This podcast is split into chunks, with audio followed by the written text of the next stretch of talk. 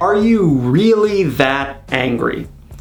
Uh, one of my favorite comedians is Bill Burr. Bill Burr has a bit on one of his early albums about smashing cupcakes at like a flea market or someplace like that. And he ruminates about the panicked reactions of the people around him at the flea market as you see as they see him uh, start to smash these cupcakes in like a psycho. Like Bill Burr more or less embodies repressed rage on stage. Or at least he did, you know, like he's he's mellowed some with age. You know, he's he's still visibly irked and frustrated by much of life, but it's it's more balanced out these days, you know. When when I, when I first started doing stand up, I would talk about minutia in life as if it were infinitely frustrating. Right? This was a very Seinfeldian thing to do. It was a very Bill Burr thing to do. You know, I loved the TV show Seinfeld, uh, Jerry Seinfeld, Larry David. I loved Bill Burr's stand up.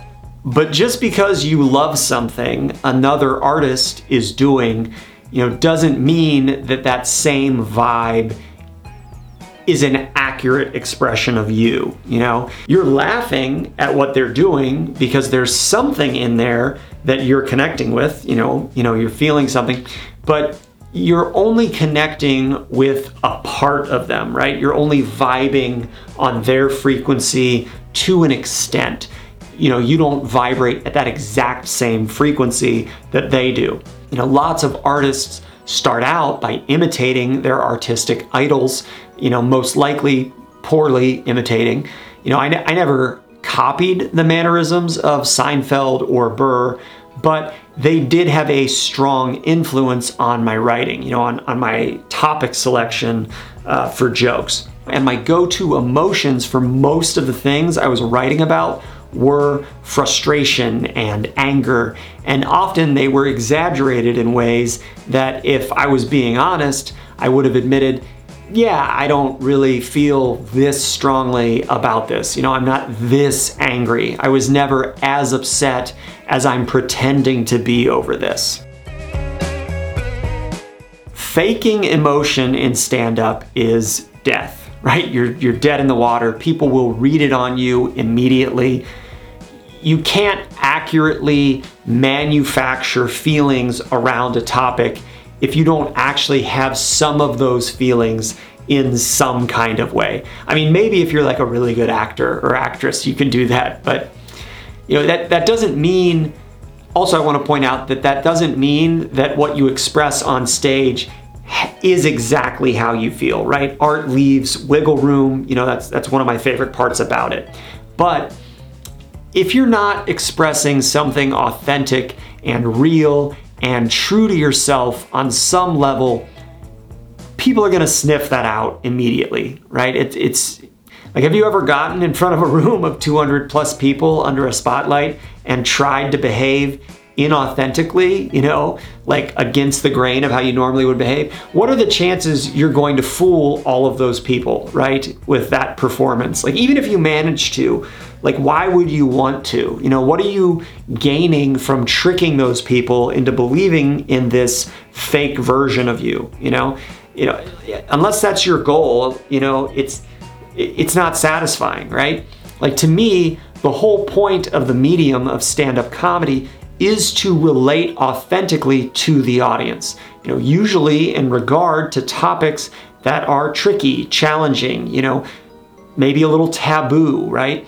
You're, you're trying to express things authentically that aren't easily expressed in everyday life. You know, this, this is what tends to attract stand-up comedians to stand-up comedy. The best stand-up doesn't come from the same place as polite discussions at dinner parties. It just doesn't. You know, stand-up, even squeaky clean stand-up, is a little bit more impish and irreverent. It's not state-sanctioned party line discourse, right? So to do stand-up is to express yourself authentically about topics that make most people at least slightly uneasy, right? That's frightening. let's let's be honest, that's a little scary. But if you're going to succeed, you have to engage in that project authentically. What does it what does it mean to be authentic? To be authentic is to have integrity. All right, let's break that down. What does integrity mean? It means you're integrated. Integrity, integrated, all right? What you are saying and doing is well integrated into who you are, right? Everything lines up top to bottom, bottom to top, so that how you are presenting yourself makes integrated sense. Your internal thought processes are well integrated, your external expression of those thoughts and your interaction with the ex- external world, with the audience, all of that is integrated in an authentic way that makes sense for everyone involved. I know that's a really complicated way to say something that seems obvious. Like when, when things are flowing out of you to the audience and back, and it all makes sense and everyone is laughing, that's like, it's like having a bunch of spinning plates up in the air you know, on those spinning plate sticks. you, you can't fake it, you know, like at least at least not for long. You know, it's it's too fragile, it's too delicate. You know, there's all the there's so many like micro muscles that are active in such specific ways to get that level of balance. It's it's not it can be done as a trick, but it's it's really not a trick. It's a practice skill that becomes part of who you are. You don't you don't think about riding the bike, you just ride the bike. You know, integrity comes from consistent daily practice. We are what we do. Your daily habits and actions make up your personality, right? Your personality is the buildup of all of your habits over time. You can't be one person in real life and then be a completely different person when you're performing without a bunch of extra strain and effort. And, you know, again, there are actors, there are you know, characters. You, you can do a character on stage, right? Larry the Cable Guy isn't the same as Dan Whitney, but Dan Whitney is honest about the fact that Larry the Cable Guy is a character, right? He hasn't tried to scrub his Wikipedia page so that the audience isn't aware that it's an act, right? That's its own form of authenticity. Let's just set that aside, you know? Because like at that point you you are an actor, you're playing a role that you, you have written for yourself. You're telling the audience that this is a different personality being expressed on stage. It's not your personality and they are aware of that. They know that as much as is possible, that's not the type of stand up comedy I personally strive for. You know, I want to be myself on stage as much as possible. That's my goal with stand up. You know, I see it as a medium for authentic self expression. With acting, you're trying to become someone else. With stand up, I want to explore my own mind more thoroughly. And that probably sounds like horribly self absorbed but I like to think that it's not completely narcissistic because that exploration happens in concert with an audience. You know, you're exploring your mind by bouncing thoughts off of a big group of people in front of you, right? You figure yourself out more and more through their reactions to you. I brought up Bill Burr, one of Bill Burr's close friends, another of my favorite comics. I've mentioned him before, Patrice O'Neal. There's an excellent documentary about Patrice called Killing is Easy. And in that documentary, Patrice says, you know, I don't see myself as an entertainer. A juggler is an entertainer. A magician is an entertainer. I don't think a good comedian entertains anybody. For Patrice, comedy was all about telling the truth, right? You don't sacrifice your honest feelings for the sake of entertainment. You don't fake it for a laugh. And Patrice shared his perspective as authentically as any comedian ever has, right? The laughs, and they were big, deep laughs. He's very, very funny. The laughs were the result of him telling his subjective truth authentically, not apologizing for who he was. You know, that doesn't mean that everything Patrice was saying on stage was objectively capital T true, right? He wasn't the, he didn't get the last word on everything. Everything he said wasn't 100% accurate, but it was an authentic expression of his real lived experience in our culture. He didn't lie about how he felt. He truthfully expressed his emotions about the subjects he addressed. Subjective truth, you know, means our individual truth, you know, what we know or believe to be true. Objective truth, you know, means what is true regardless of our opinions and feelings. Stand up is about the expression of subjective truth. It's not science or math. Denis Leary, he, uh, he quotes Patrice at the end of the documentary. You know, he says, uh, Patrice said, I ain't up there telling jokes. Fuck jokes. I'm up there explaining how I fucking feel, and a lot of times how I feel is fucking complicated. It's a great use of series of words of fucking but anyway that's that's what's so cool about stand up you know? You don't have to be perfect. You don't have to know everything. You aren't up there lecturing and explaining it all to the audience. You're saying shit into a microphone and then you're watching to see you know how all the people staring at you react to you. It's a conversation about confusing shit I don't know. I don't know if you can tell, but I get excited about that. I like talking about confusing shit. You know, and to have a real conversation with the audience, you have to be the real you. You have to say things you really think and feel. You know, at least on some level, right? Maybe you're unsure about how you feel. Then you have to express yourself in that way. Be unsure. You know, if you're mad, be mad not fake mad. If you're sad, be sad. If you're happy, be happy. You might be mad, sad, and happy about all the wrong things. Who cares? That's probably funny. Talk about it. people will be interested. Don't try to predict what people are going to be interested in and find funny. Talk about what you're interested in and care about in an authentic way. That's where all the biggest laughs are going to be hidden, right? It's also where you're going to create original art. People can't copy your unique feelings. The hardest part about doing stand up this way is that you're putting yourself out there to be criticized. This is gonna seem like a detour, but I promise it's not. There's a famous neuroscientist, Antonio Damasio, who's done a lot of work on how emotions influence human decision making. His work on how the human brain functions has shown why the Enlightenment and the scientific revolution, you know, haven't led us down the road to utopia like a lot of really smart people thought it would. Basically, human beings are emotional animals and we don't behave perfectly logically and rationally, you know?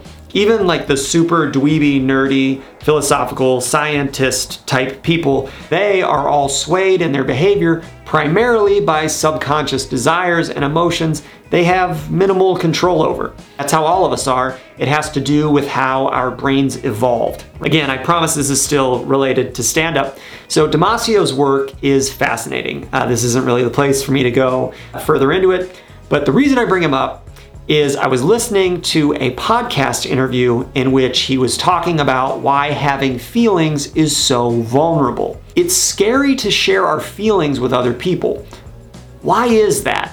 Why do we care about sharing our feelings? You're just you're just telling people how you feel. Why is that scary? You know, I care because I do stand-up comedy and it's critical, you know, for me to conquer my fear of sharing my feelings in front of a large group of people. But anyway, uh, Antonio Damasio he pointed out in this conversation that to have feelings is by definition to be vulnerable, right? Why? Well, our feelings stir us toward action. Feelings tell us what we should expend energy and resources in seeking, right? Hunger, thirst, the need for social bonding, sex, all of these are expressions of our fundamental vulnerabilities, limitations, and ultimately mortality, right? If we don't meet our needs, we don't survive, right? Our feelings are our body's way of communicating unmet needs. To have experience moving through the world, to engage in life on any level, all of that is evolutionarily motivated by what we lack. Feelings push us out into the world to seek what we don't have. And so if you reveal your feelings, you reveal your limitations. That's kind of why it's scary. To participate in life, you have to be limited and vulnerable. You know, you have to be mortal. This is where it gets, you know, a little bit trippy. You know, the flip side of that coin is that if you don't have any vulnerabilities, then you don't have any motivation to do anything, right? I'm gonna repeat that in a slightly different way. If you don't have any vulnerabilities, then you don't have any feelings. Feelings are our motivation in life. Feelings tell us what to do because they are trying to help us compensate for our limits and vulnerabilities. If you don't need anything, then you don't seek anything. You know, to be omnipotent, all powerful, would be to sit in stasis, right? To be perfectly satisfied would be to never move or change or grow. You know, I'm a dude, so I can say from a fair amount of dude experience that men, you know, we tend to wall off emotionally because we don't want to show weakness. You know, this is one of the reasons I like Bill Burr because he talks about this shit. We know inherently that our feelings can reveal our limits and vulnerabilities. But this ends up being its own weakness because it cuts us off socially and we are social animals, right? Humans have a deep need for social interaction. We evolved, co evolved in tribes, and feelings are involved in that social interaction. The need for things like love and acceptance, a lot of feelings in that territory, right? What I like about stand up is that if you can express your vulnerability appropriately, you know, people kind of love it because sharing your feelings gives them permission to share their own feelings. There's an intimacy to it. You got to be careful because it's, it's not a substitute for like real friends and family and stuff, but, but there is an intimacy to the art form of stand up. You know, everyone wants to express themselves, but we are all terrified of inappropriately expressing our vulnerability and being socially punished for it in various ways, right? No one wants to be rejected for expressing themselves. And on top of that, there's also always the risk of being misinterpreted. This is a good time to bring up Jimmy Carr. Jimmy Carr, a very prominent British comedian known for his darker humor, does a lot of tight one liner style jokes.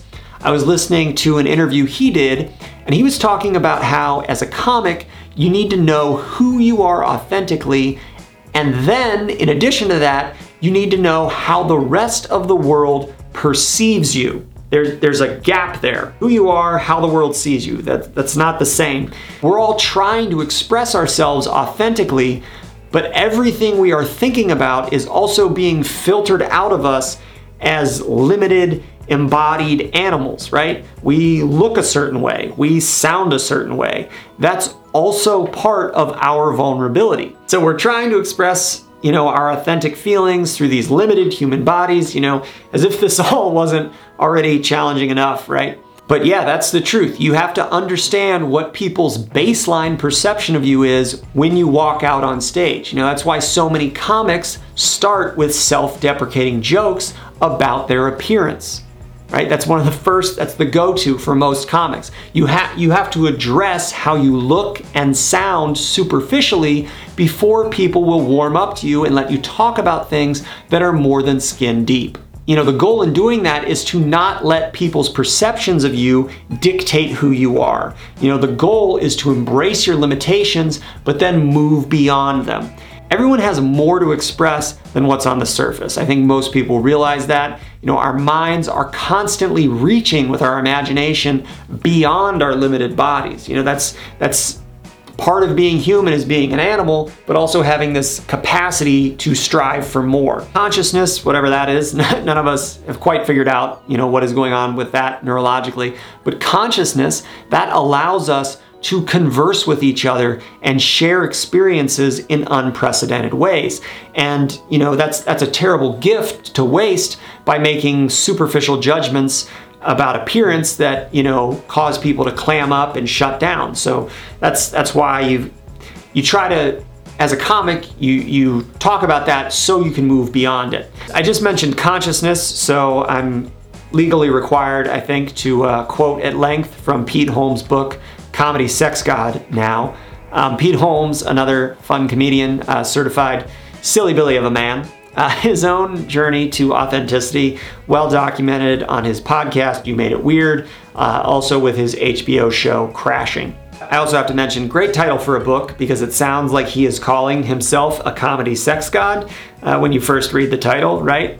But the title is actually, you know, more like comedy, comma, sex, comedy, god, you know. So those those are three separate subjects he tackles in the book, not one unified descriptor of how he sees himself. Anyway, in Comedy Sex God, Pete Holmes is talking about this spiritual mentor of his, Ram Dass. Uh, he's a dude who used to be a psychology professor at Harvard, uh, along with Timothy Leary, the fella Richard Nixon thought was trying to ruin America's youth with drugs.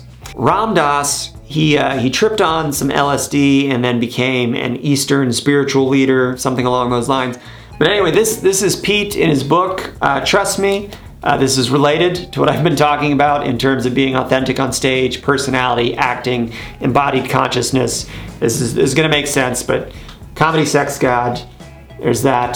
This is Pete Holmes, Comedy Sex God. This packaging we find ourselves in, our bodies, it's just a uniform. You're not a Jew, you are awareness in Jewish packaging. I'm not a tall, soft Lithuanian.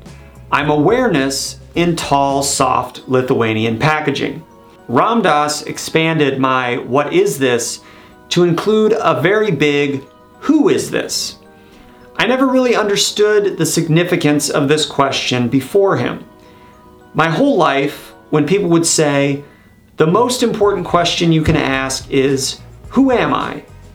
I always took the question as an invitation to excavate your personality. Don't leave anything behind. Find out if you like sushi, or hiking, or bubble tea ice cream.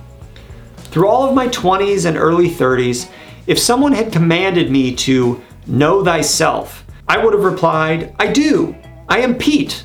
I am a soft, right handed comedian from Lexington, Massachusetts, who likes peanut butter, the first two Christopher Nolan Batman movies, and, despite social pressures, doesn't really care for the Beatles. I'm sorry, it just sounds like kids' music to me. That's how I thought you answered the biggest question of life. Just really digging in and laying out your preferences and your dislikes for all to see. As if after you did that, you'd look back on your life as an old man, satisfied, and say, Everyone knew how I took my coffee. But I was learning that perhaps the better way to ask this question would be Who are you really? What is consciousness? In other words, what is looking out your eyes right now? That's awareness. And when all the great spiritual teachers say you have to die to your little self and awaken to your big self, that's what they mean. In fact, that's how I would summarize all of spirituality. You are not your thoughts, you are not your personality, you are the elemental, pure, eternal consciousness residing behind those thoughts. Lay down your ego, stop collecting meaningless shit, wake up, and rest in that awareness. It's who you really are. Now, I think Pete is onto something, but I also think we can't spend all of our time tripping on mushrooms, you know? He, he's onto something in that by suppressing your own ego, by not being entirely ruled by your own embodied desires, the feelings inside you that say, I want this, I need this, you know, you can expand your perspective to include the wider world. There's other consciousnesses out there, right? All that social bonding stuff that we need. So, you know, if you aren't inwardly focused on everything your feelings are telling you to do, you might be able to get more in touch with the thoughts and feelings of others around you. Wouldn't that be nice, right? Your consciousness can interact with other people's consciousness. You can get this sense that we, as conscious beings, as awareness in general, as Ram Dass was trying to say, uh, that we are connected in a different and special way compared to other life out in nature. Know, if you can get over your own vulnerabilities, the things your ego is trying to protect, you might be able to reach deeper connections with other people. You can't do this forever, right? You, you still have to eat and drink and work and survive as an individual in the world at the end of the day, right? Human beings didn't evolve the capacity to successfully meditate our way into a perpetually self sustaining global shared consciousness thing, right? We still have, have shit to do to make our way in the world. However, you know, however, we might be able to have transcendent moments together here and there. You know, that's still available. You know, I see art and therefore stand up comedy as one such opportunity. If you're doing it right, I think the stage is a space to try to dissolve your ego, drop your desires, drop your fears, drop your defenses. You know, you you can plant your feet on some different ground other than the ego, right? The stage is about dissolving boundaries and connecting with everyone else. You know, it's weird. It's weirdly not about you. You know, you have to be you, the authentic you, but you want to reach to see the world through different eyes. You know, that's very much part of the project. You know, this is where it gets, you know, a little fruity again, you know, but you're, you're kind of going for those childlike, innocent eyes, you know, curious, ignorant eyes, the eyes of the audience, you know, you know, this is so silly, but like really like loving and grateful eyes, the, the eyes of awareness. Or if you find all of this to be way too tutti frutti nonsense and it all just sounds like a bunch of BS, you could always walk up on stage, you know, Bernie Mac style, just like, I ain't scared of you motherfuckers. Emotional vulnerability in stand up is frightening. You know, it is scary to put some portion of you out in the world to be judged and criticized and ripped apart for not conforming with how other people think you should be. Who the hell are you to stand underneath a spotlight, you know, and amplify your feelings with a microphone? That's it's crazy. But the thing is, you know, you don't have to be perfect up there. You know, you just have to be human. And humans are goofy, messed up, troubled, wildly imperfect freaks if you get to know them at all, right? They really are. it's a much lower bar to clear than you might think. Perfection, again, isn't interesting, right? Remember, something that is all powerful and all knowing doesn't have any emotions. It doesn't need feelings because it doesn't need anything, right? The feelings, it doesn't have feelings to point it toward any emotional needs. Emotionally honest human messes are much more interesting, right? That's what people can relate to. That's what makes sense to people living in the real world. Authentic stand up isn't a glossed over Hollywood production. You're not an actor. It's a different art form, you know? So don't don't do an act be yourself on stage. And I think, you know, if you do that, if you share your vulnerabilities, you'll find that other people have similar vulnerabilities. You know, we're, we're all mortal. You know, there aren't any gods walking around amongst us. We've all been wounded. You know, human consciousness, as big and beautiful and extraordinary as it is, it still isn't infinite. You know, it's still fragile. That's scary. Like the whole human project is fragile, right? This isn't necessarily forever. It's very scary to be a person. But we can laugh about it together. And I think that's still pretty cool.